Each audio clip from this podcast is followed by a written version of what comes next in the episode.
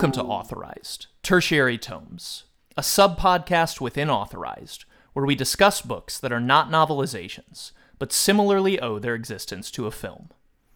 Tertiary Tomes endlessly present life's only choice. Should your cousin shoot a gun? or should your cousin not?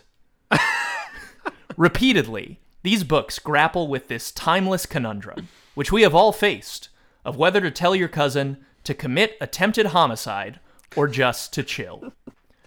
Why Indiana Jones' child cousin has control of what his hands do and, consequently, what blood he will have on them is one of life's great mysteries. Tertiary tomes are crystal clear on one point.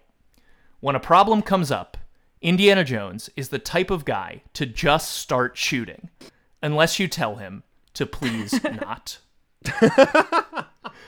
we are your hosts, a loose coalition of choosy adventurers. My name is Andrew Overbye. And I'm Hannah Blechman. Indiana Jones and the Curse of Horror Island is a choose your own adventure, find your fate book by R.L. Stine. It follows Indiana Jones and his young cousin, you, the reader, as you attempt to raid an old dig site that unfortunately many other people are also trying to raid. And they're mean. They're all mean. You're the only nice. and are robber. you though? You're shooting people left, right, and center. Indiana Jones and the Curse of Horror Island is part of the Find Your Fate series, of which R.L. Stine wrote four entries. It was published by Ballantine Books in 1984, and I think it's worth noting that right on the cover, he's holding a gun. This book knows what it's about. I do not have that cover, but oh, your cover doesn't have Indiana Jones actively holding a gun? no, I of course have the second edition, a child holding the ebony dove. So I wish he was also holding a gun. just he's got two hands. What's he doing? Our guest today, the host of the podcast Eye of the Duck, as well as the creative mind behind the narrative fiction podcast, The Foxes of Hydesville, uh, which starred Carey Mulligan. Did you, did you get to meet Carey? I did. I, I should. I should just briefly correct that. I, I was one of the producers. I was not the creative mind uh, behind it. Um, the the show is written and directed by uh, uh, a guy named Sean Christensen, very very talented, lovely guy who I work with. Um, but yes, I did meet Carey Mulligan uh, much in the same way that I'm meeting the two of you um, over Zoom. Um, we uh, we recorded the podcast entirely remotely. Um, and uh, I had the very bizarre experience of having to um, remote control her computer to record her. Hi, Carey. Nice to meet you. Um, please let me use your laptop. That's actually not a bad trick. I should start doing that to people. Why have I not thought of that? remote remote accessing their uh, their desktops. well, when you get a guest that's really going, I don't know what recording myself Sure, is. yeah. it's not a bad call. yeah. The name of the guest that we have, of course, is Adam Volerich. Adam, how are you doing today? I'm doing well. Uh, very, very happy to be here. Very excited to be talking about two of my favorite guys, Indiana Jones and R.L. Stine. Speak on that. I'm assuming that, like, like a lot of film people, I mean, we're all film podcasters. Like a lot of film podcasters, you love indie, right? Yeah, big fan of uh, of Mr. Jones. Yeah. And all four of his adventures. Actually, yeah. Um, we we we uh, we covered them on my show uh, last April, and uh, I had a great time. You know, I I I really enjoy. I, I like sort of covering the sh- covering films the way we cover them on on Eye of the Duck, where we're sort of searching for, uh, much like Indiana Jones does, we search for um, the the scene uh, at the center of a film, and so it kind of forces you to think about a film in in terms com- completely unrelated to was that good or was that bad. Uh, and so, in going back to something like Crystal Skull, a thing I hadn't seen basically since seeing it in theaters, uh, I just I found a lot to a lot to love, a lot to enjoy, a lot to just like have respect in the direction of. Um, Mutt Williams, all, all of those things. sure. We love Mutt. But also, I the, the other thing I, I mm. found about it that I love so much was that it's just so damn George Lucasy, and I like miss George Lucas. I don't know what to tell you. I'm with you.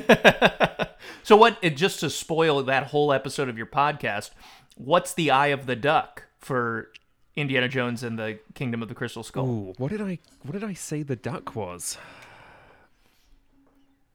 I can't quite remember. I think I I know that at the at bare minimum, two of the scenes discussed on the show. Uh, one was, of course, the moment where, uh, you know, spoilers, uh, the the alien or you know transdimensional being reveals itself to the to the crew, and then uh, the other scene that, that I know came up was the um, there's a there's a beat halfway through the film where uh, Indiana Jones is like crashing through the library of the the university. Yes. and uh, and and he like tells a kid to get a life or something like that. The Chet Hanks scene. That's right. It is. It is Chet. Yes. yeah. yeah. Well, he tells him to get a life. Um, and I think we all we all liked that scene quite a lot. So on the flip side of this, you've, Yeah. you've got a history with Indy. What's your history with R.L. Stine? And also, had you picked up a Choose Your Own Adventure before? Yeah, I, I I had read a ton of Goosebumps when I was a kid, and then I moved into uh, a house that, for some reason, the only thing this is true, the only thing left in the house after the previous tenants had moved out was a Fear Street um, book on cassette tape. That's not cursed at all. Yeah, so uh, I sort of Evil Dead style decided I'm going to investigate this tape, and, uh, and I, uh, I I got really into um, Fear Street, uh, you know, audiobooks uh, for a brief time in my my early teen years. Yeah. So and and then uh, uh, Choose Your Own Adventure stuff. I had read the. Uh, the, I had read a couple of the the Goosebumps Choose Your Own Adventure books as well. Yeah, Did you read the carnival one? I'm trying to remember if I did the carnival. That's the one I read, and I'm just like on the hunt. I feel like the one I read came in a collection that had a built-in book light. Ooh. Uh, like it had like a fold-out Whoa. plastic light attached to it. Although I might, maybe I'm conflating that with a different Goosebumps collection. I don't know. I read a lot of. That feels like a story I see on the news. You know, built-in booklight burns down house. See, to me, that feels like a Scholastic Book Fair special edition. Definitely, def- like I'm sure that's where it came from. Yeah. would you would you do us the honors of, of reading the back of the book so that our listeners can have some context on this adventure? Sure. Squealing bats, fiery explosions, and savage panthers. In the heat of summer, you sail the distant Coral Sea to a tropical and very dangerous destination in search of a priceless ebony idol. Legend has it that Horror Island is cursed and that no one has ever escaped from the tangled jungles alive. Someone or something lurks in the island's heart, evil and dark. Yet countless other dangers are waiting. Half starved crocodiles swim at the end of violent rapids. Dense jungles hide packs of wild, razor tusked boars, and rat filled pits are concealed within deep, mysterious tunnels. Read along with R.L. Stine, master of perilous thrills and icy chills, as he takes you and the intrepid Indiana Jones on the adventure of your life. But remember, your fate is in your hands. Incredible. These books are nothing if not empowering. yes, I've always wanted to be um, a small child that goes into the jungle with Indiana Jones. Seemingly without your parents' knowledge and just he's your dad now. That's the subtext of these books. I, I could not get over. Yeah, like there are so many scenes where he's just like, "Oh boy, if your parents knew I brought you here." like, uh, This book takes place in 1933. We have read another one of these, which takes place in 1933. So, in the same summer, you have two harrowing adventures where your cousin Indiana Jones goes like, "Oh boy, your parents would be so mad at me." Well, this this is this is Hannah's theory. My theory is that Indiana Jones has 14 cousins and he's ruining the family one at a mm. time. Either way, that, that makes a lot of everybody's sense. Everybody's sending their kids to Indiana Jones, who is then taking them on dangerous adventures.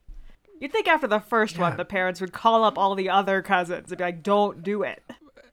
Yeah, very poor parenting decisions here. There's also a couple endings where you're like lost for six months. So mm-hmm. Yeah, I did. You did either of you find the the infinite tunnel loop yeah, ending? Oh yeah. Uh, yeah, oh yeah. So Yeah. So like, okay, great. I just want you just wander a You'll tunnel find that until you Hannah and. I have been mapping these out. I'm so thrilled to see this because the whole time I was reading, I was like, I should be making a map. Uh, and the two of you have done it, so brilliant.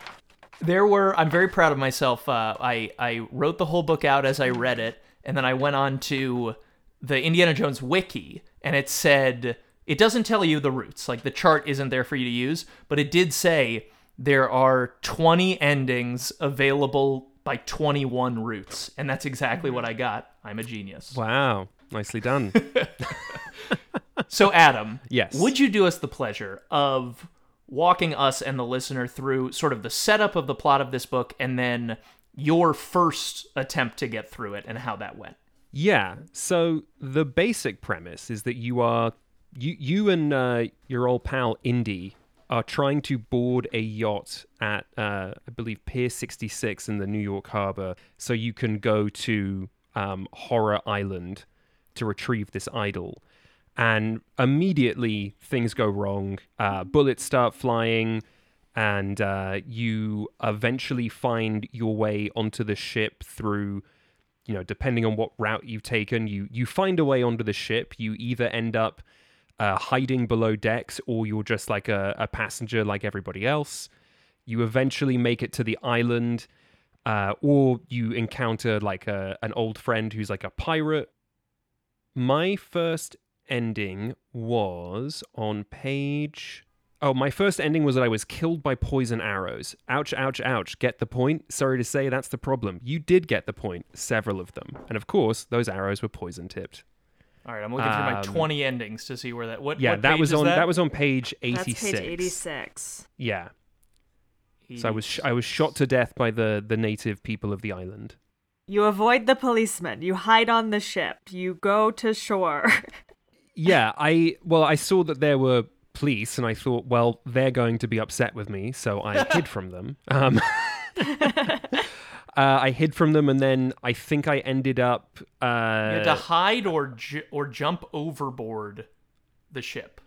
I did at one point jump overboard to see what would happen, and they immediately find you in the water, and I think they make a, a pun about it dampening the adventure. Um, but then I, I did also uh, hide on the ship, and and then I believe you you wake up on the ship, and there are three people there who are trying to get you. Something along those lines. You you're forced with the choice Yes. once you're on the ship to either swim from the ship to the shore or to a lifeboat. Right. I think the first time I did it, I uh, I swam to I swam directly to shore. I didn't try to go back to the lifeboat. I mean, that's the right thing to do. You go to that lifeboat. Mm-hmm. I don't know if you I don't know if you found this out. You get eaten by a shark. Yes, I did eventually. I try. I tried to like. It, it was. I mean, it, because I did not make a map like the two of you did. It was difficult to sort of go back and be like, okay, what what would have happened if I'd made that choice there? So like, I was, I was, I was trying to do some version of that. So. Um, some of them I did end up getting, some of them I didn't. So, like, I never got the crocodiles, but I did see the crocodile illustrations while scrolling up and down to finding uh, uh, other parts of the adventure. That's some of the fun that we were saying on another episode of these Yeah. books is that you see these endings and you're going, how do I get there? How do I make Yes. that happen? Yeah, I really How wanted do I to, get to to, find Indy all of them. wrestling a crocodile? Yeah, and like the illustrations are really good. They don't look like Harrison Ford, but they are evocative illustrations. I agree. Yes. Yeah. This they're is the well done. same illustrator as Giants of the Silver Tower, who Hannah, you had some negative Mm. things to say about, but I agree. He's better in this one because he's not trying to do Harrison Ford's face so much. Instead, he goes, "What if I just drew Mm. crocodiles going ham?" You know. Yeah. Yeah. The um the choice to swim to shore is interesting because this is the third one of these books that we've done and the first time yet that we have been presented with a triple choice. Oh. Adam, when you got to page 78 and you had the Mm-hmm. option, I'm assuming this is with the locals, the natives, to Yeah. reason with them, to run or to fight, what did you do? I uh, eventually I did all three. Sure. Um, I I can't remember which one I did first, but uh, according to my notes, um, 78 has three paths that led me to my second ending on 118. I discover there are infinite doves and they are now worthless, and I go right home. I totally misunderstood that ending by the way. Right, like you you they they they show you to uh they show you to uh, Ravenwood's like dig site, and I guess at some point they found the original idol, and then they decided to duplicate it for some reason, and now you can't figure out which one the original one is, and even if you did, it'd be worthless because they have duplicates. So you just call it a day and, and go home. Yeah, my note says you take any old dove and go home. right. It's the passage is. Uh, what about the original? You ask. Indy shakes his head. It's in there somewhere. Care to start looking for it? I'll join you in a year or two when you start to get bored. You turn down Indy's generous offer. A few hours later, the two of you are on a boat heading for New Guinea. From there, you'll begin your journey back to the United States. Here, have a souvenir, Indy says. He pulls something out of his jacket and tosses it to you. You don't have to look. You know what it is. It's an ebony dove. Indy, you shouldn't have, you say. I know, I know, he says grumpily. Then he turns to watch the dark ocean waves roll by as your ship heads towards home, bringing this less than successful adventure to the end. And I was such a dummy. I guess it's because I was reading the book fast and making the map. Until I got to the part about him being grumpy, I was like, we've hit the fucking biggest payday. There's a thousand doves.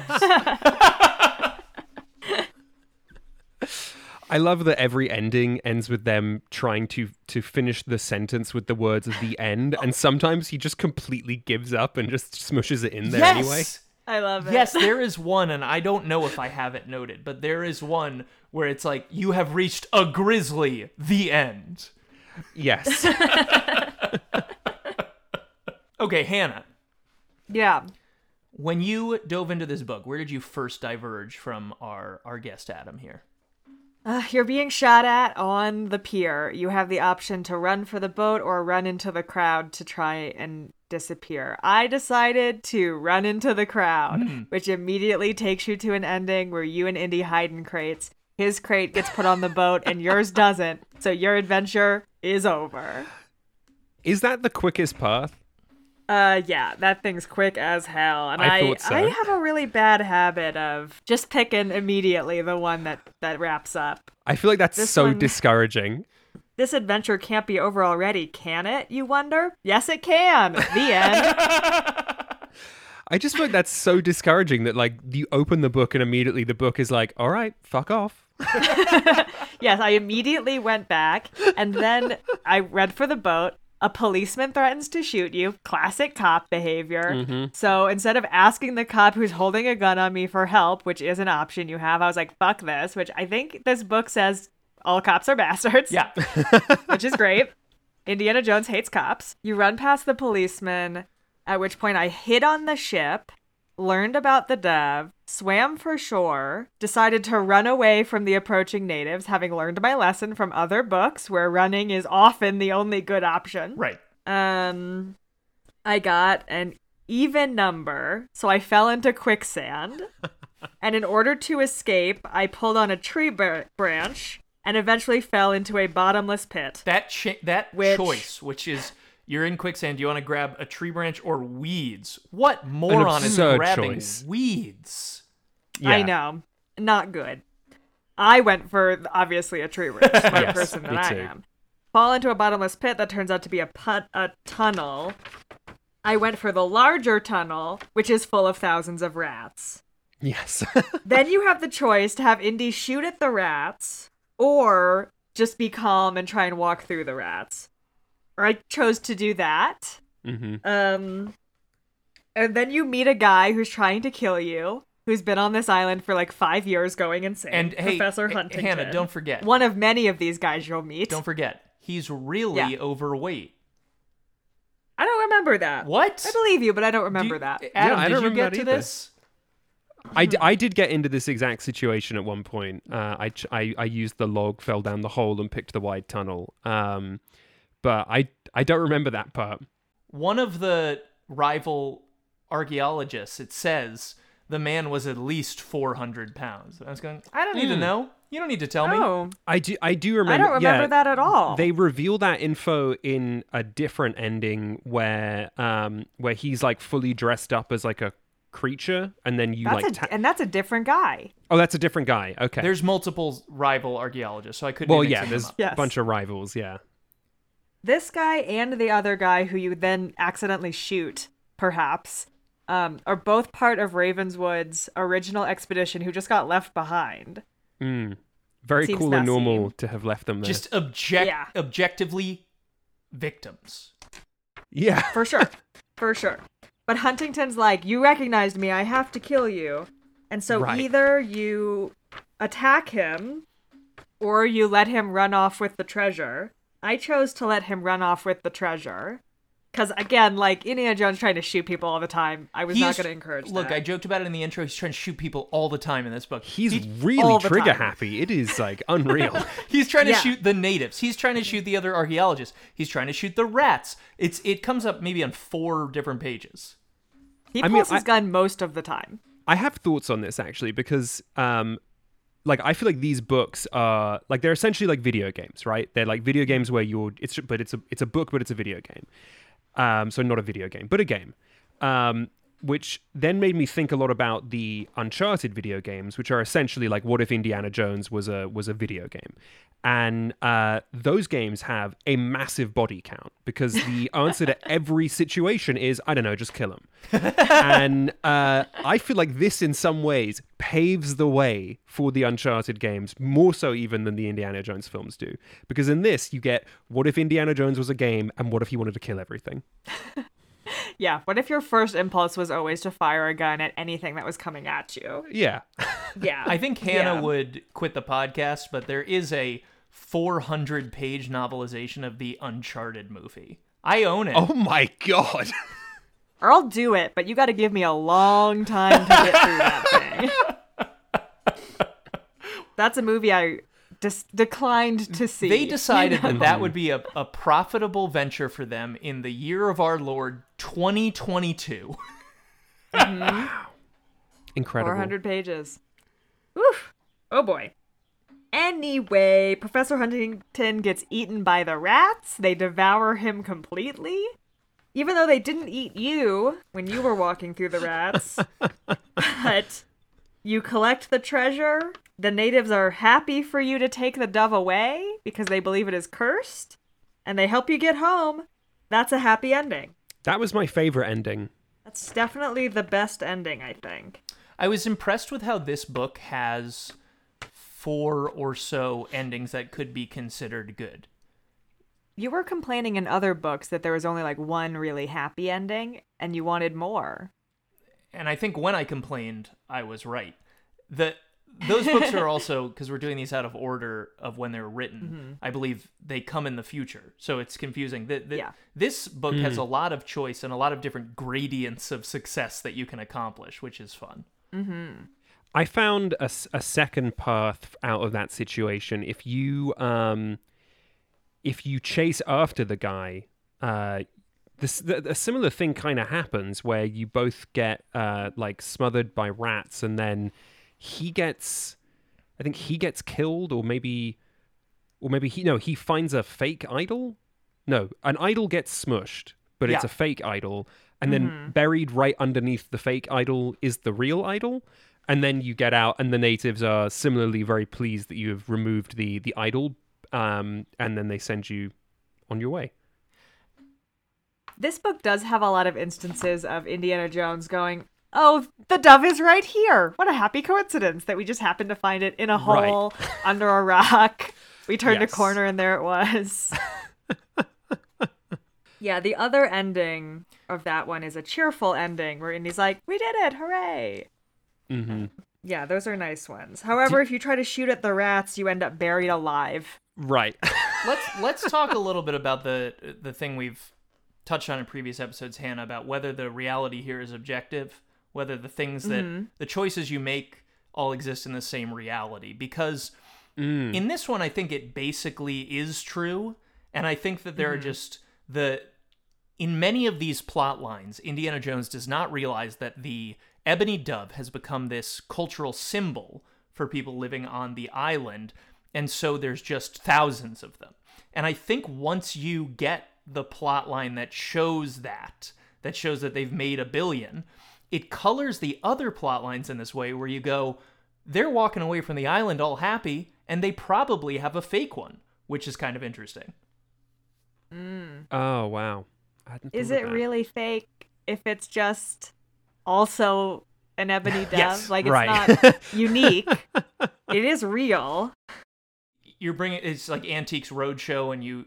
I'm like, you're bringing me a, a an ebony dove from Horror Island that you stole from the natives.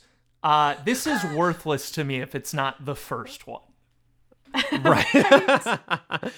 Look, Yeah. Marcus Brody sent you to get an ebony dove from the horror island. And that's what you come back with in a fair true. number of these. Yes. Although I, I did I did love the ending where um it ends in Marcus Brody's office and he's like, "Oh, we tried to tell you. We like found the dove in in Ravenwood's office. You didn't even need to go." It was on his shelf. That's my favorite one. Where he says, Sorry, Jones, he says hastily, I guess your trip was all for nothing, wasn't it? And this is a, a line where you have been like thrown off of boats, trampled by animals. Like you've had Yeah. a really rough time of it. Indy's reply is unprintable. As he grows angrier and moves closer to Marcus Brody, you realize it's just as well that this adventure has now come to the end. He's about to beat the shit out of Marcus Brody. in in Indiana Jones 4 when they have this statue to Marcus Brody, it's because he had a skull bashed in by an ebony dove at the end of Horror Island. Oh, wow. The the other example of sort of an objective reality I picked up on is when early in the book, if you hide in the crates on the dock, your story ends because Indiana Jones is loaded onto the boat, but you are not. And so you poke your head out and you're just alone on the dock. Later in the book, if you take different uh, routes, if you make different choices, you find shipping containers that have been brought to Horror Island for XYZ purpose, and you recognize them from the dock, which means Ah. that in that in that uh, plot line that ends so abruptly, you didn't get to go to Horror Island, but Indiana Jones' adventure did in fact continue. Oh, okay. Very good. But doesn't Captain Jim do Oh, talk like, about Captain Jim. You can't just throw that out there. Okay. Yeah. Cap- Captain Jim, your your maybe old friend, old enemy, who's maybe a pirate and who definitely has some very severe facial scarring. um, you meet him. I think you. I can't remember if you you can meet him on the boat, um, and you can also meet him on the dock, or if you just meet him on the dock. I know you meet him at some point after leaving New York and before getting onto the island. Um, and he asks if you want his help, and you can say yes or no. And if you say yes, he leads you to the mercenaries that he works for. And if you say no, you get in a fist fight with him. He just starts punching you on the Um, dock. yeah, he just gets pissed and hits you. and Indy beats the shit out of him. yeah, and thro- and throws him in the water, right? Mm-hmm. Yeah. Um, but I am I am I wrong in thinking that in in a couple of endings he randomly shows up and helps you escape, but in another ending he just he does not. which is a Yes. is an example of you know i- i- immaterial or or or unobject permanence right like it seems Right. like in if i make certain choices this guy is a psychopath and if i make certain choices he's a guardian angel uh, I, I Right, I just want right. to hover around the he attacks you thing because I, I want to convey to the listener it does not escalate. And Indiana Jones is not participant in uh, the anger. This guy is like, You don't want me to take you to this island? I'm hitting you now. And Indy is saying things like, I would really l- not like to fight you. Please stop this. Uh, and the guy is just going, going absolutely. He loses his mind. yeah. Um, although then, of course, Captain Jim pushes Indy into the water. Indy eventually gets back up as this guy is threatening you, the reader. Indy pushes him into the water, at which point he's like, Help, I can't swim. And Indy's like, Then die. and you leave him to drown. And the fact that he shows up later to save you is astounding. Yeah, right. It doesn't make any sense. Um, but I suspect he's lying about not being able to swim, given that he is a captain. you'd think. You'd think. Yeah, it is wild that he just shows up and helps you, though. He's like, Mm-hmm. "Yeah, I'm back. Sorry about being a dick. Um, we should get you out of here." If you accept Yeah. his help, doesn't he betray you in some fashion? Yes, if you he wants to come with you, and if you say Yeah. yes, you can come with you. He immediately betrays you, Yeah, and then continues to attempt to betray you. yeah. And you and you get a panther sicked on you. Yeah, there's yeah, if you say yes, he will try and fuck you over. If you say no and you try to kill him, he in one version comes back to try to save you, and in the other one you just end up going home. Right. And I think he does not reappear in the one where Indy accidentally lights TNT, which feels like a pretty bad mistake. In in in the one where he leads you to like a bandit camp and you get mm-hmm. you get a panther uh, a panther attacks you, which of course you are given the option to shoot. um, um, I can't remember. Does he does he eventually like you know um, turn around and help you in that one, or does he? Is it just like he needed money and and he's just sold you out and that's that? I think he's just sold you out in that one. And then you Indy calls him out and is like, You set up these mercenaries, you have the real Right. dove, and Jim is like, You got me. Here you go. that is that is shocking to me. That scene, the scene where he turns to Jim and he goes, "I know you're tricking me, and I know you have the real dove, and I know that this is a fake." Whenever we see that happen in movies, not specifically Indiana Jones, just movies. When someone goes, "You double crossing piece of whatever," it turns out that they didn't. They're like, "No, chill, man, you don't understand." But he really goes, "You have fully seen through my master plan, and here's the dove, and please don't be mad." well, also Indiana Jones, I forgot about this, has been strangling him. like he's he's gonna kill this guy, and instead Captain Jim hands over the dove instead of being throttled to death by hand by Indiana Jones. I gotta say, this is maybe not the best look for uh, for our old friend Indiana Jones. Here's the deal. So every time I watch the Indiana Jones movies, Raiders, kind of a charming rogue, right? In Temple of Doom, a prequel, he is a nasty, mercenary, unpleasant Yes. guy. yes. And so this takes place before even Temple of Doom. If he is this nasty, it Oh. kind of tracks for me. That he starts out as like a pretty unpleasant little adventurer and softens with age. And apparently a bunch of adventurers with a child, where maybe the child is like, man, that was so fucked up what you did. And he's like, ooh, maybe I should change. Wow. I really like this. Uh, this is a good theory. I'm trying to make it all work. Yeah. know? I, I know when when you when you host a show like this, like I run the similar thing uh, on our show where like you hit you hit a point where you're like, I have to make this make sense because otherwise, like my life doesn't make sense anymore because I've put Yep. so much into this. I have to find something to like in every single Yeah. book, or I've wasted so much time being Yes. alive doing this. I'm feeling Yes. relief with how brief these books are. They feel lower stakes. You know, when we finished the uh, upcoming episode, the 450 page Assassin's Creed novelization, I was oh really oh like, god. if I don't hold this all in my head and then and then be witty about it, I have to be make really good points that make everyone go, "Oh, that's that I never thought that about Assassin's Creed the film." Then I've wasted my time. But this took, you know, an hour to read. It was great. Right. And I got to make a chart, which personally brought me a lot of satisfaction. It's it's a very nice chart. I got to say, I didn't want to bring uh, shame to you, Andrew, but Hannah's chart is a lot nicer. Look, let it be known, H- Hannah's the better chart maker. it's color coded. That is an excellent chart. Thank you. Hannah's definitely the better chart maker, but let it be known, I started this. I brought the first You chart. did. She caught the fever. Yeah, I did. Also, you're doing all your charts on like the back of posters. Yes, this is of course the poster for Maximum Fun's very very fun day from 2017, hosted at Thalia Hall here in Chicago. I got a bunch of printer paper and I taped it together when I needed more room. So that also creates a mm. different structure. I don't have any Of infrastructure that's office like in my home, and I could use a scanner so bad. It would make everything involving this podcast so much easier. Maybe you should invest in like a little scanner, Yeah. a, a you can also use you can get scanner. like scanning apps on your phone that will, you know, I don't find Might those worth easy to use at all, personally. but I appreciate. I scanned a whole book using one of those, but that's fine. uh, no, I don't think you did. I did Goonies. Oh, oh, you scanned. I scanned, scanned the that whole, whole book. fucking book using my phone and the Adobe Scanner app. wow. I misheard you. You did a great job with that. I misheard you. Thank you. I thought you were suggesting that my shitty video Videodrome scan was on an app, and I I did a shitty on a No, no. professional piece of machinery. And I respect and admire all of your hard work, and I, I appreciate you very much. Hannah, you want to hear about my heroic first run through this book?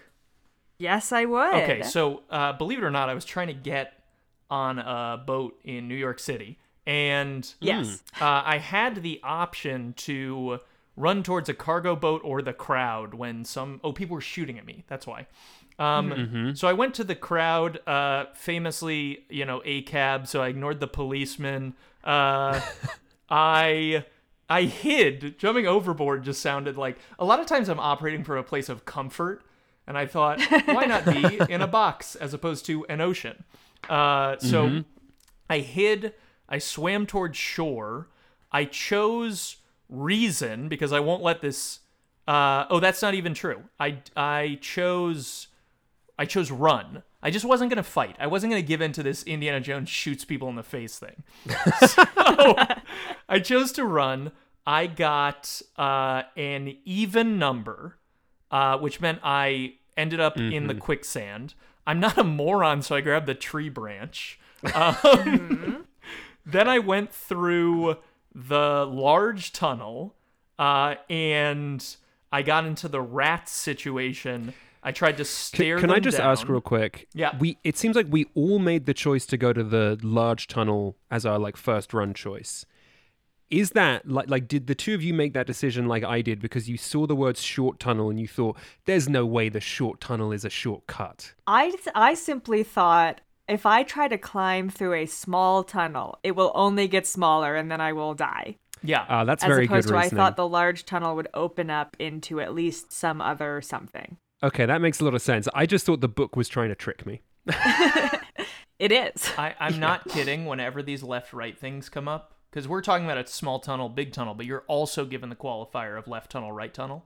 They're like the left small or the right big, and uh, I always just go, well, I'll go the right way. It's just an easier way to get through the book faster. Um, Okay, very good. so I go through the large tunnel. I stared at the rats because once again, I'm not shooting. Stop it. Stop it. Uh, Innocent animals. and uh, yeah, I ended up on uh, facing off with Huntington, and I waited uh, as opposed to attacking him because I guess I'm doing like, you know, i i those video game speed runs that are like, you know, no damage or whatever. I'm doing a pacifist run of Horror Island Yep. essentially. And uh, I ended up on 101, uh, which is the angry natives prepare to attack you and Indy.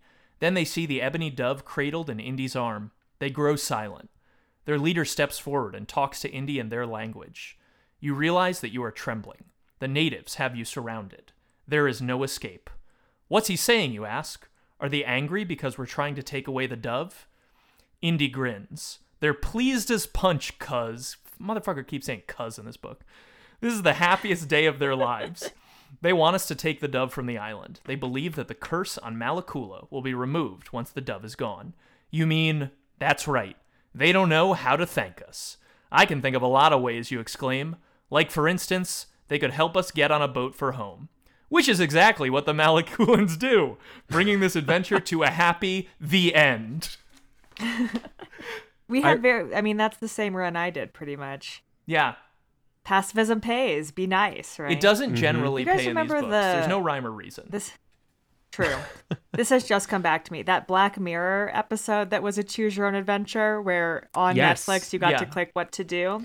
And eventually you cannot proceed through the story if you don't murder your dad. Right, yeah.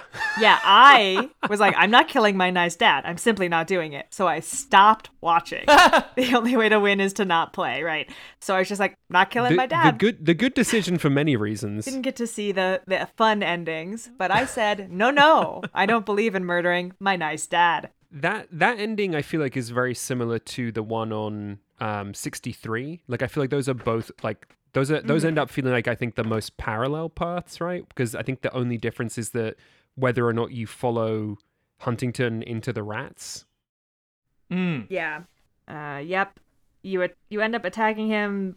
Some dudes get crushed, maybe, right and then you get the real dove. Okay, kid, let's go home. Indy says, sounding cheerful for the first time in a month.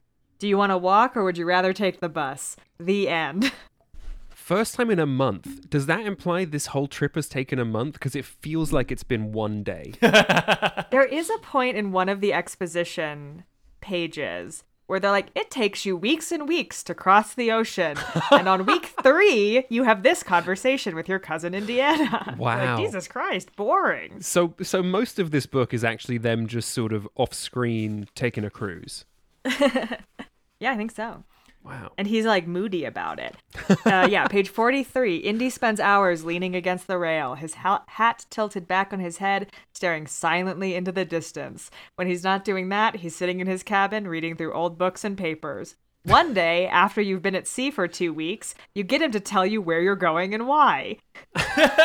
two weeks of him Wow. moodily not talking to What you. What were you guys is, doing uh, for two weeks? wow. This is ball in a cup. It's 1933 or whatever.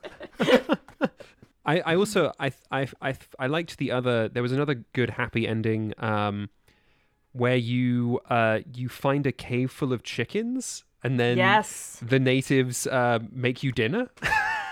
Uh huh. Where is that one? Here it is. Okay, this is. hmm, If you choose to initially, you have the three options with the natives. If you choose to fight the natives, somebody else starts shooting with at you, and that's when you meet the hmm. mercenaries. So this is like the mercenary track.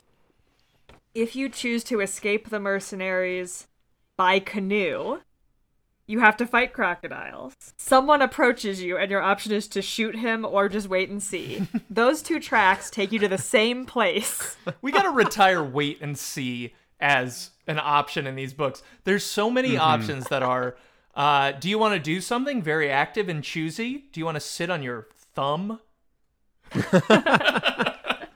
Yeah. I will Um, say though, I I did I I felt really like I, I think the the way that I was deriving pleasure from this book was not from the like narrative content. No uh, disrespect to Mr. R.L. Stine, but um, just anytime I would get to the bottom of the page, and it would say turn two. Like it didn't give me a choice, and it didn't say something like wait and see. It was just like turn two, meaning hey buddy, you're on the right track here. You're on a track. Yeah. Well, you're on a it track. feels like the right Well- track when it's saying turn the page. Anytime I got like three turn the pages in a row, I was like, I'm nailing it. I'm nailing the discovery of this story. if you are uh, uh, enough of a moron to grab weeds when you're in quicksand, which I, I did go back to see what would happen. yeah, uh, uh, me too, of course. Yes. You get to go on a little bit of a run before you get a terrible ending. So it takes you to page 40. You don't die. No, uh, I'll get there. It takes you to page 47, then 57, then 92, then 94, and then the end on 94. It says, um, yeah. There's a canoe, Indy cries, pointing.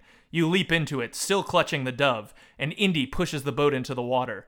You row, row out into the open ocean, the natives watching from the beach. They won't shoot at us, Indy says. They don't want any harm to come to the dove.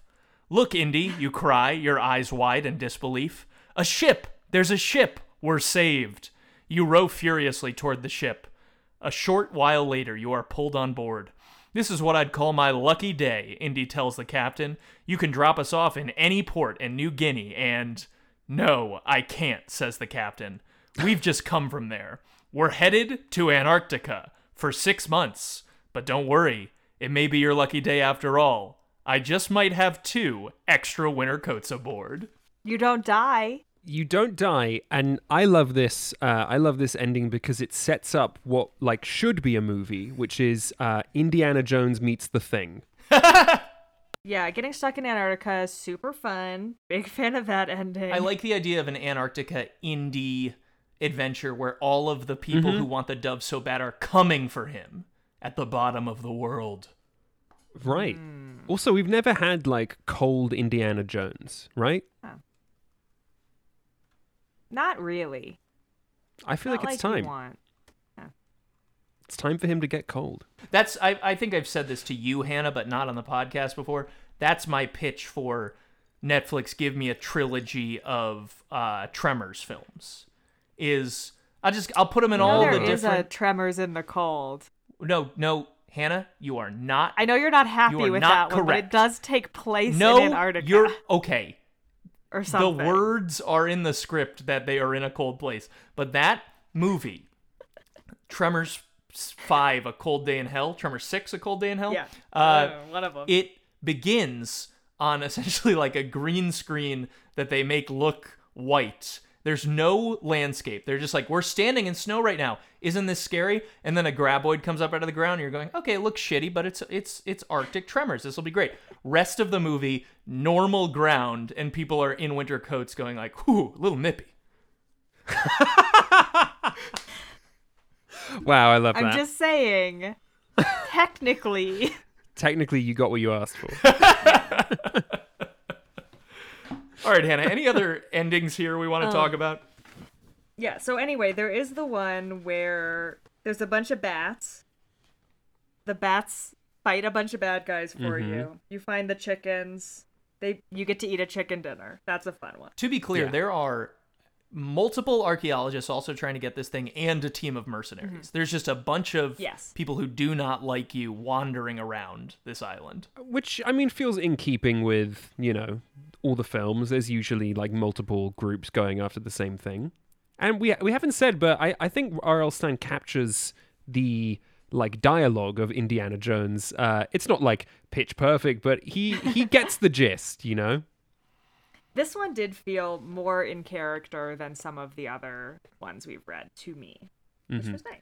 The other ones we've read have been straight up science fiction. This is the only one that has been feels like an Indiana Jones adventure. The other ones are they start off with what if there was a giant silver tower and they, there were giant people living in it. You're like, okay, okay. there is a point where you get a wait for a better chance or run for it option, and if you wait, the mercenaries go, ah, let's just shoot these guys, and they shoot you to death. Yes. and the book like the, the book like gives you a hard time. The book is like this is what you get for standing still. In the case of Indiana Jones, you should always be moving. yeah. It crosses your mind that you've made a bad decision here. With Indiana Jones around, it's always better to act than to wait. But unfortunately, you thought of this too late. Your adventure has come to a painfully abrupt the end. when you are shot to death by mercenaries on an island. Amazing. Yeah.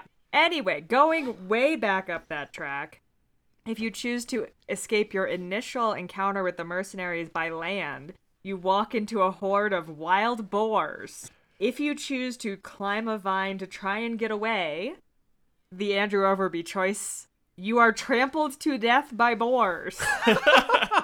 Indy goes, I don't think that vine could hold our weight. And then you go up onto it and it truly doesn't, and you fall and die. Yeah. Amazing. The vine breaks, you fall back to the ground. The wild boars are upon you now. You really don't want to know what happens next, do you? Better close the book before you are forced to think about the gruesome details of how your adventure came to the end.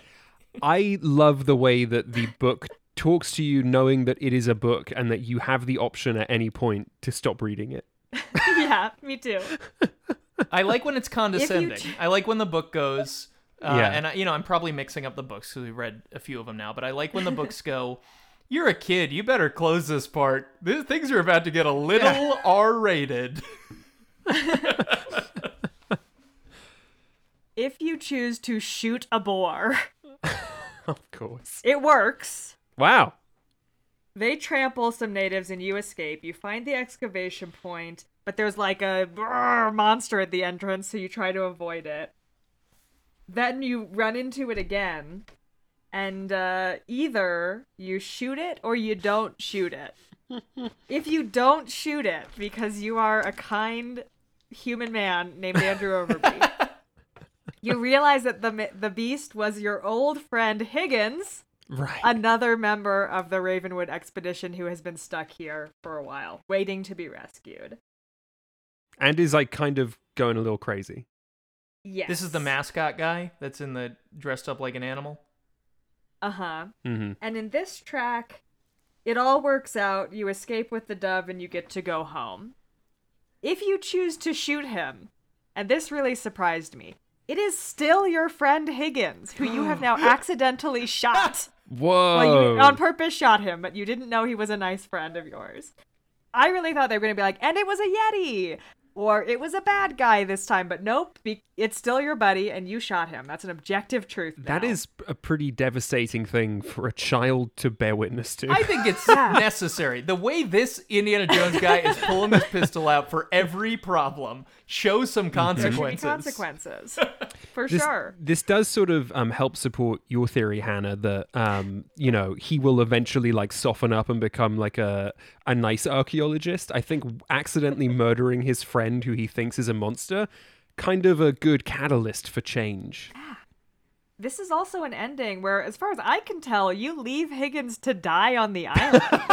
There's no language that says that you like take him with you, or re- he's like bleeding to death, and Indiana Jones is like, "Well, time to go," Oh wow.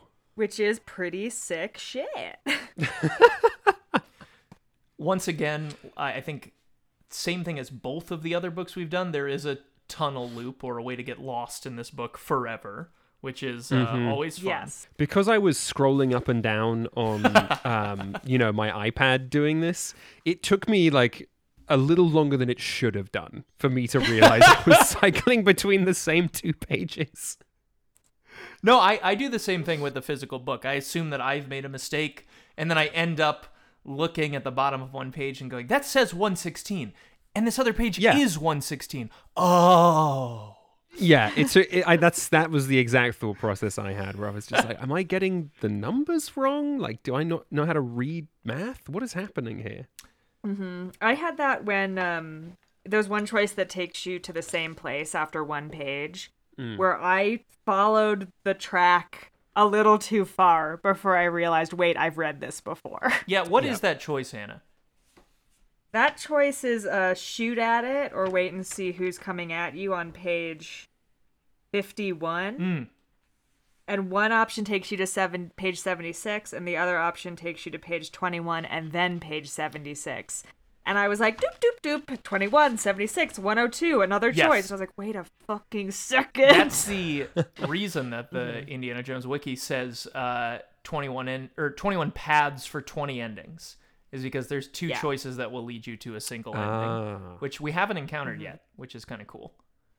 There's a couple interesting things that this book has. The the three choices, which we haven't encountered, this sort of little divergent takes you to the same place thing. And there's a couple choices. There's one that's like choose a number between one and ten. If you landed on two, five, seven, t- or ten, go this way. If you chose one, three, four, eight, or nine, go the other way. I haven't seen one of those before. That was kind of fun. Yeah, and then similarly, there's the if you're reading this book on a Tuesday, Thursday, or Saturday, and then if you're reading this book on a Sunday, Monday, Wednesday, or Friday. I like those a lot because it it does take the choice out of your hands. When the book is like, it's luck, who knows? It truly is your destiny to go whichever path which, on whichever day you're reading. That is a very good point. It is That's destiny. fun for me. One of the days, um, one of them has a happy ending, and the other one is like, you can't escape, you die. Yeah. 887 it says, There is no escape. Actually, there is one way to escape. Close the book. yes, yes. the curse of Horror Island has claimed another victim. You. I love that stuff. There is It's great. Uh, an appeal towards continuity in this book too that I, I think the other books haven't had in the sense that uh, when you get into the rats situation uh, and you're deciding whether to shoot or to not shoot, uh, if you choose shoot, you die, but not before the book scolds you. It says. Click, click. Did you forget that Indy's pistol was ruined by your swim in the ocean? It's going, you actually knew this. Why did you choose shoot? Which we've never seen before, which is cool. wow. Yeah. You were expected to remember the book you read, which is great. Which you is, should which is great, but, what but happened really hard when the book keeps changing its mind on you. yes. And hard if you, like me, are reading every possible outcome. Right. And who knows how much you've read of those before you get to this one. So I, I wanted to ask the two of you that. Like, how do you know when you're done with this book? Because I finished the graph.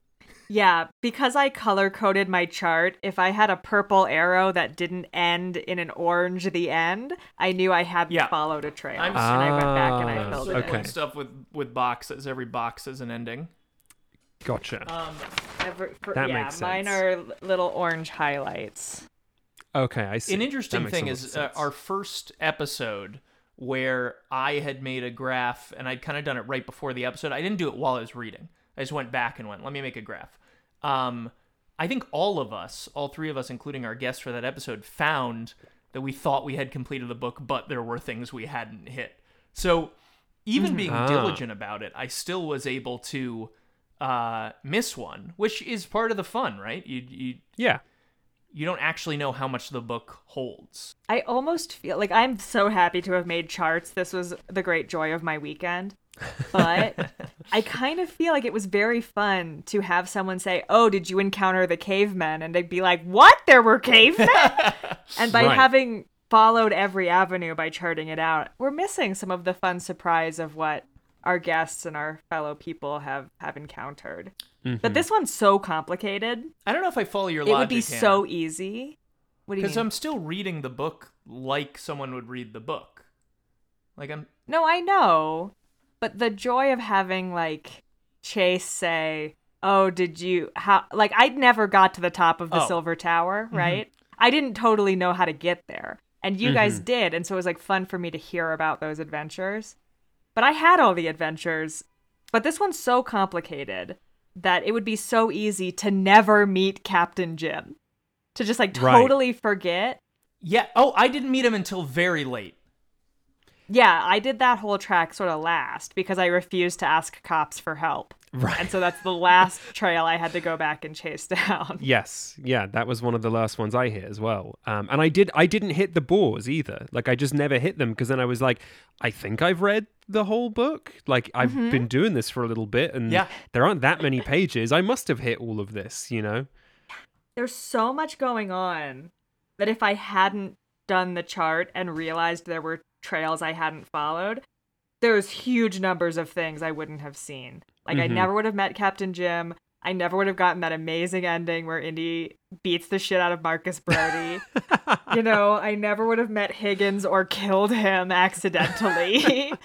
and uh, on that case, it's it was worth it for sure. Mm-hmm. The balance. I have no interest in engaging in this material as anything but an insufferable know-it-all. I, I could not come in. I could not come in here and go, well, "What did you guys find?" And then I'll tell you about mine. I have to be like, uh, "That's interesting. You got that ending."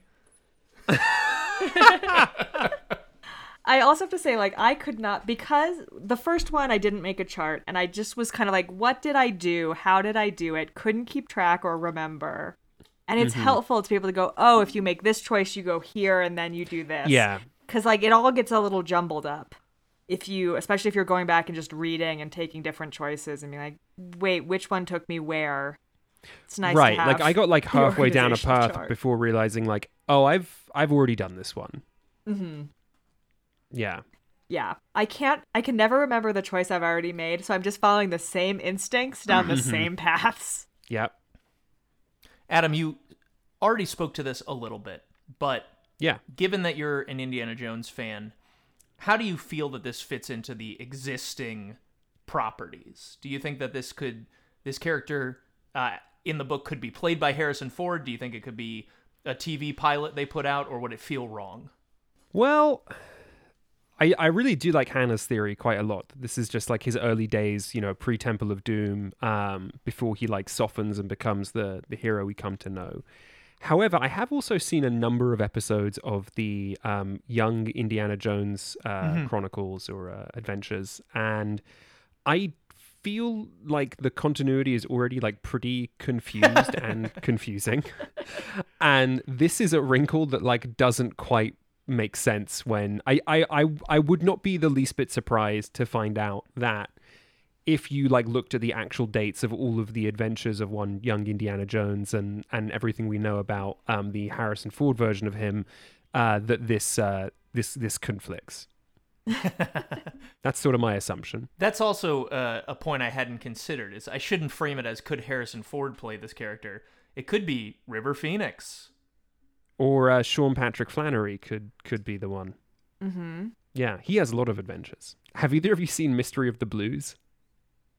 Uh, the one where he plays the saxophone. Is that Yeah. that's the only one that like has Harrison? That's Ford the only on one the that TV Harrison show, Ford right? is in, yeah, and he, and he has a beard in it. I've only seen still images of Harrison Ford's face, and they're doing a lot for me. They do make me laugh. It's really, it's really something. Um, it's uh, it's it's the one where, uh, as the title implies, uh, Indiana Jones uh, learns the mystery of the blues. It's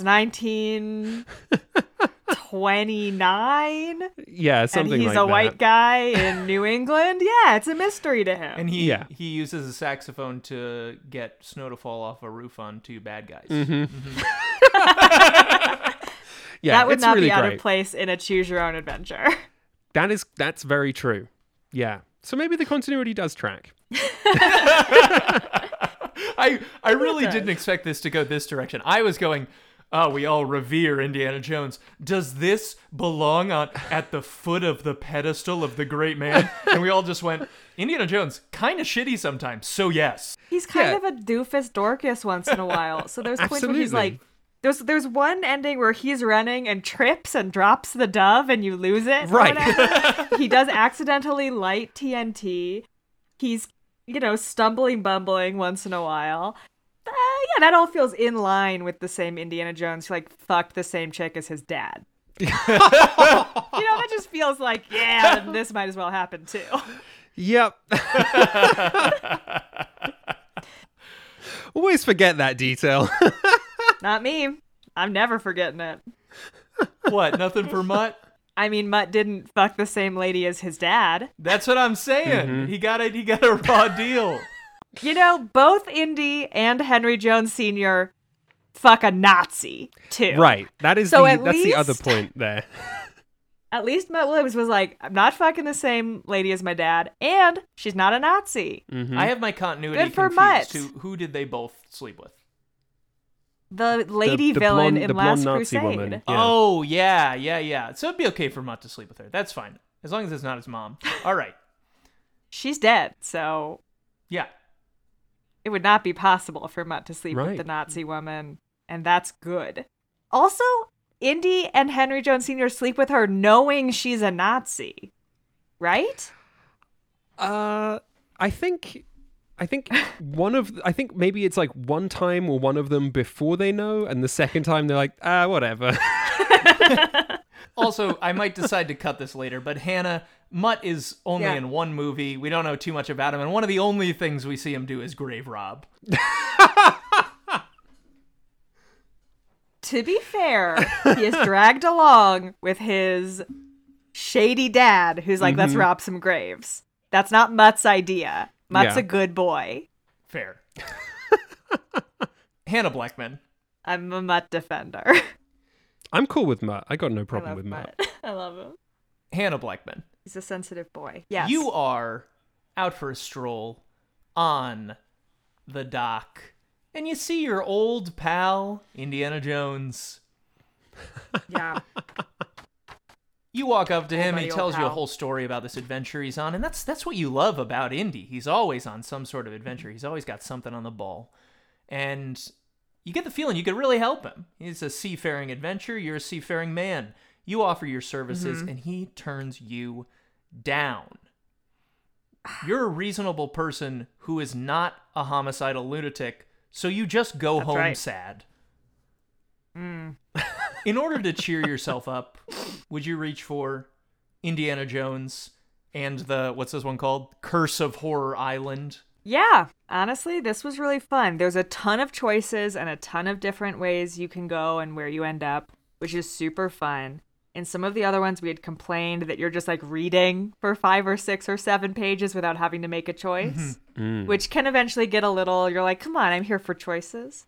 And this one had so many more choices than I could have expected, so many more outcomes. I do think it's really funny that half the choices are shoot a gun. Yep. So that was funny, fun for me. Yeah, I would- I think this would be a fun way to kill an afternoon, cheer myself back up. Think about all the ways that without my help, Indiana Jones could die. Yeah. Adam Volrich. You are at the supermarket and you get the classic choice presented to you paper or plastic. And you handle this choice like you handle every choice. You pull out your pistol. Sounds just like me. You are sent to prison, which is a bummer, but you notice in the corner of your cell that the guards have missed a tattered copy of Indiana Jones and the Curse of Horror Island. Do you think, in your current predicament, that if you were to pick it up and read it, it would brighten your mood? Absolutely. I'm in prison for waving my gun around a supermarket. yeah, I think uh I think that uh, this would be the perfect, uh, you know, escapism uh, for my, my my predicament. It would supply me a sense of agency that has been robbed of me by the state. um, so yeah, I I would absolutely read this uh, and and find it quite pleasant. I like that in this role play, you're not taking responsibility for your actions. I have been wrong. Hey, I was by I was big I was in I was in Florida. In Florida, you can wave a gun around a supermarket. Yeah. Andrew Overbye. Mm. You are Marcus Brody. Mm. okay? R.I.P. me. Am I right? Yeah, you have sent your buddy Indiana Jones on a, a what turned out to be a wild goose chase because you just forgot to check out Dr. Ravenwood's office. Dove, dove chase. Dove chase, a wild dove chase. Fair enough, fair enough. And you're a little concerned that when Indy comes back, he might be mad. But he's sending you updates on his journey. Mm-hmm. And you end up, through the updates, reading Indiana Jones and the Curse of Horror Island. You think he's gonna beat the shit out of you when he gets home, or is he gonna return with some other cool dove and you're off the hook? Oh, please, R.L. Stine. The fans are asking for this. Give us all these Find Your Fates, the same books, in epistolary format. Please.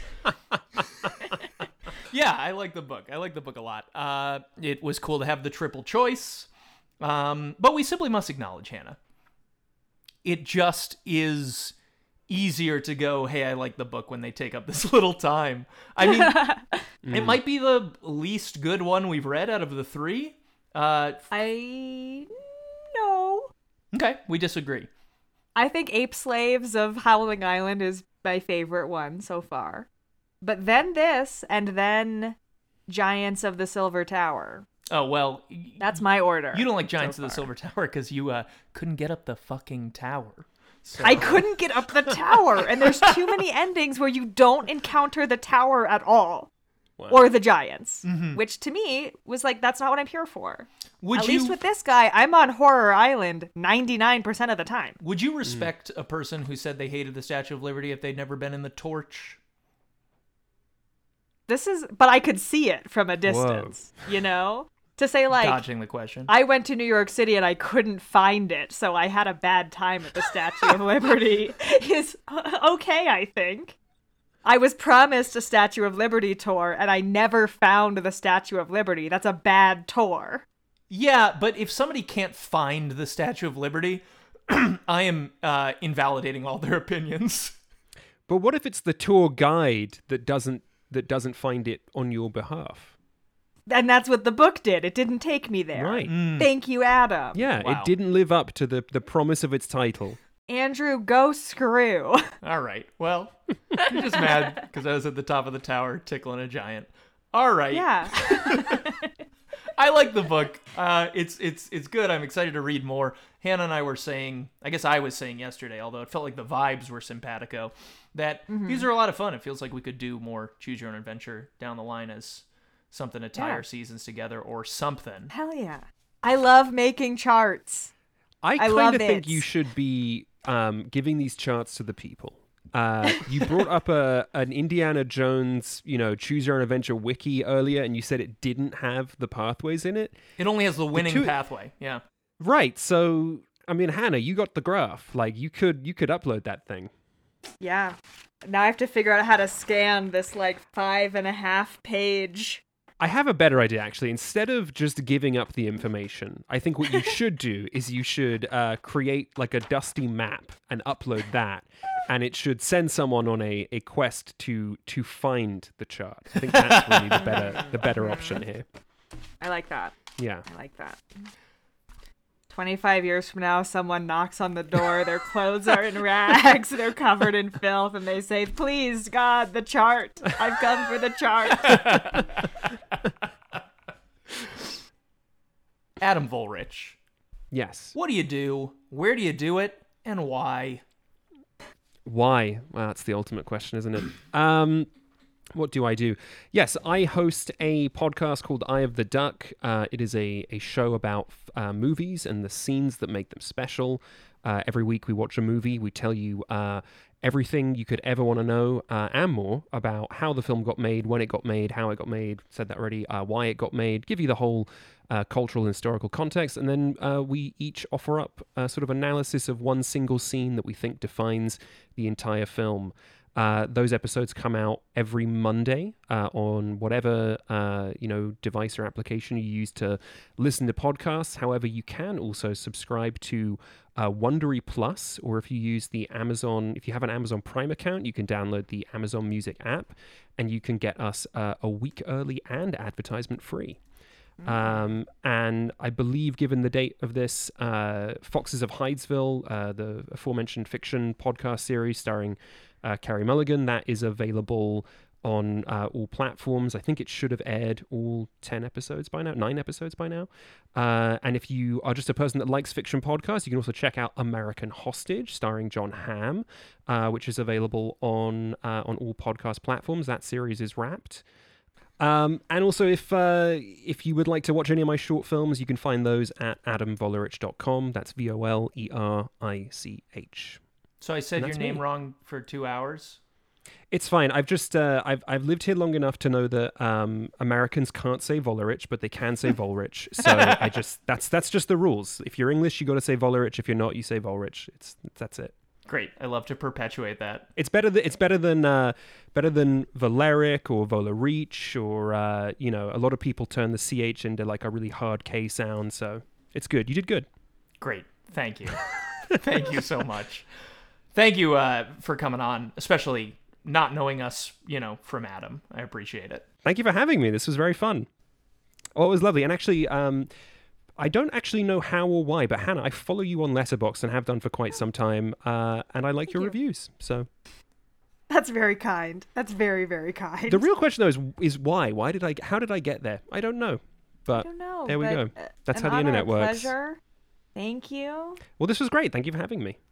Of course, so you, we- you should come back sometime for our bread and butter, which is uh, the film novelization. I have I have read I've read one movie novelization, uh, which is the novelization of The Phantom Menace, and I read it when I was a kid, and I read it before I saw the movie, and it spoiled the ending for me. That's it. That's Yeah. the way to do That's it. the spirit of best, uh, novelizations. you got to yeah. let them take the joy of the movie away. It, I didn't understand the concept of a movie novelization as I was reading it. I was like, cool, a book about Star Wars. And then I was like, nope, I've just read the movie. to our listeners, please do remember to rate our podcast, review it, subscribe to it, check out our Patreon. It's patreon.com slash authorized pod. And as usual, I'm going to close out the episode by reading a passage from a classic piece of literature. Please do tweet at authorized pod if you think that you recognize what this is from. Hey, Indy's cousin, how was your vacation with your cousin, Indy? Oh, it was pretty exhausting. I think I'm going to sit down with a nice book. What are you going to read? I'm thinking I'll read The Hunt for Red October. My great uncle's in it. Good night.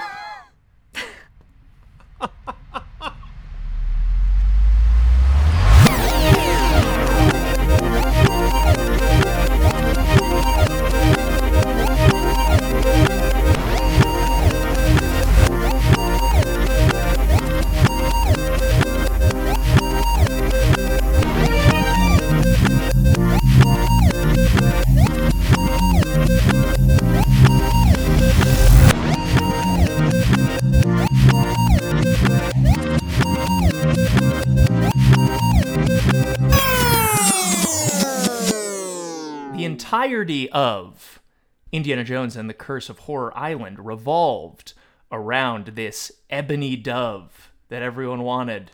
And in the spirit of that, I wanted to ask you, Hannah and Adam, what was the MacGuffin in this movie?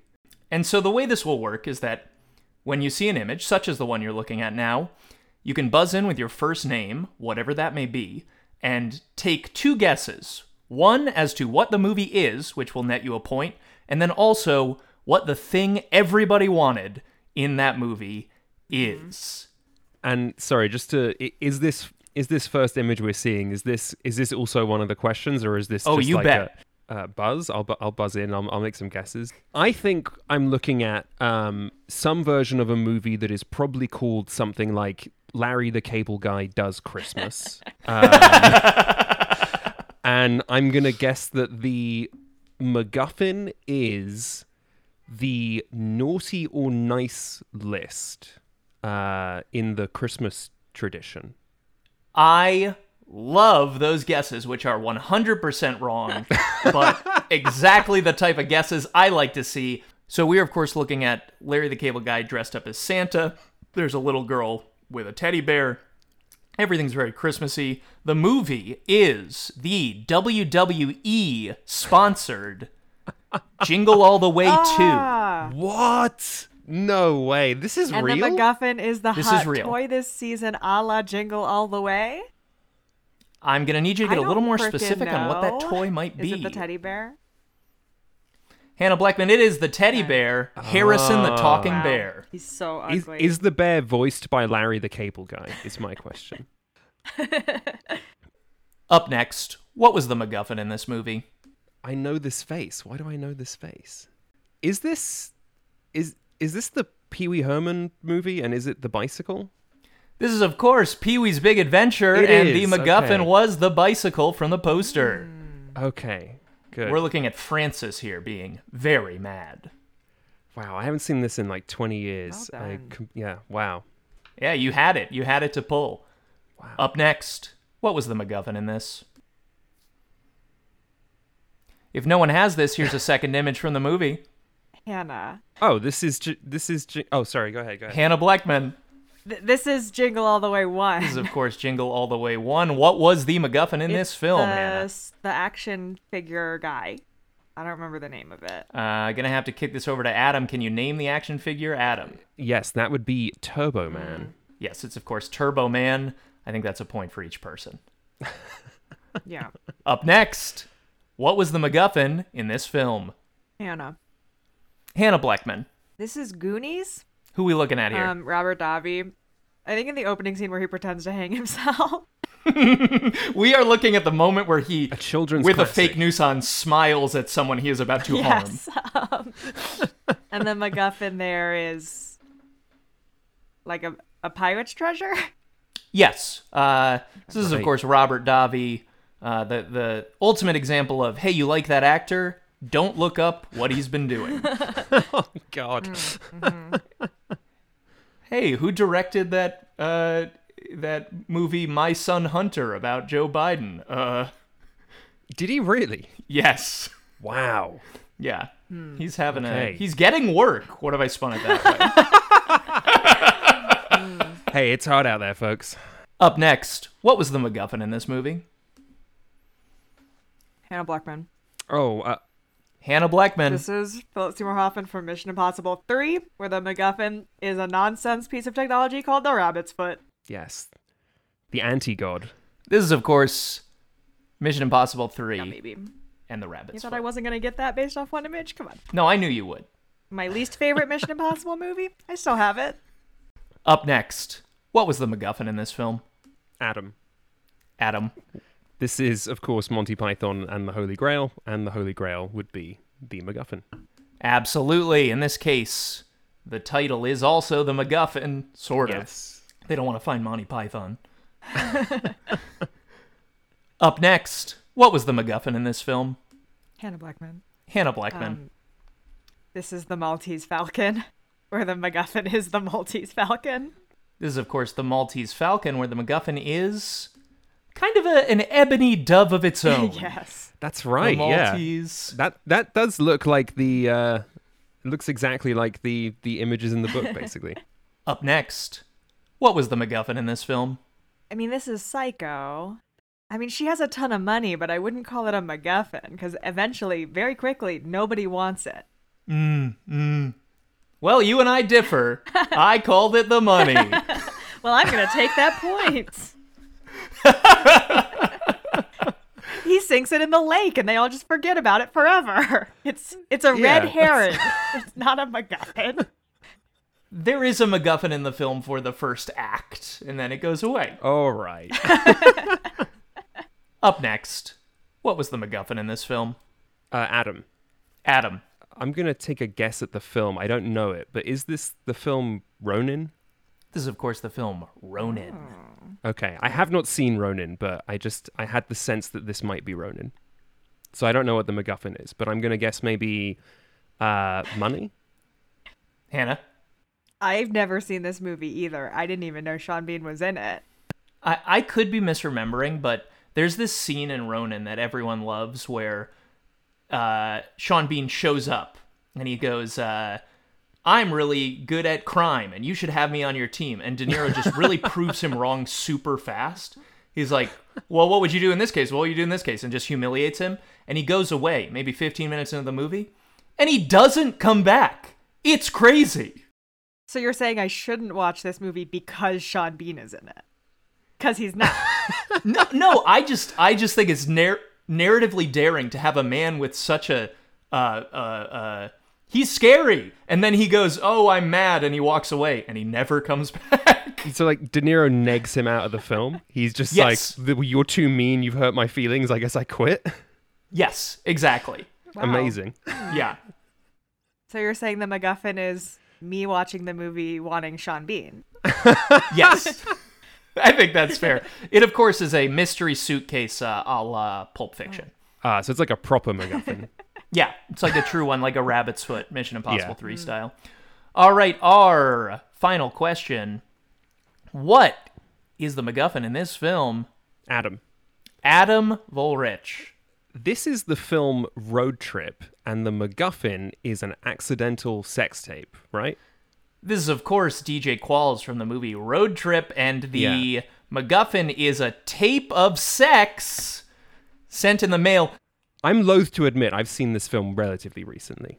Uh, there was during uh, during lockdown, my wife and I were like, let's watch all the like 2000s like teen comedies. That'll be really fun. And we watched the American Pie films, Harmless Enough. We got to this one. She turned to me, "This movie sucks, and I'm done with this genre." Wow. yeah, that was the nail in the coffin. Can I ask a stupid question? Sure. Sure. From what is the term MacGuffin originate? Like what movie? Oh, I don't know that. Is there something where it's literally called a MacGuffin, or it's a guy that they're looking for? Like, Nowadays, MacGuffin is the uh, it's the bar at any AMC theater, right? yep. Yes. Mhm. Some of my some of my darkest times before getting sober were at a MacGuffin's. I actually the last time I ever drank was at a MacGuffin's after seeing I Tonya. Oh wow. Wow. Anyway, I thought that would play funnier that I that my darkest moment was in a MacGuffin's, but it was just sad. So noted for future anecdotes. I've only had good times at MacGuffins to balance it out.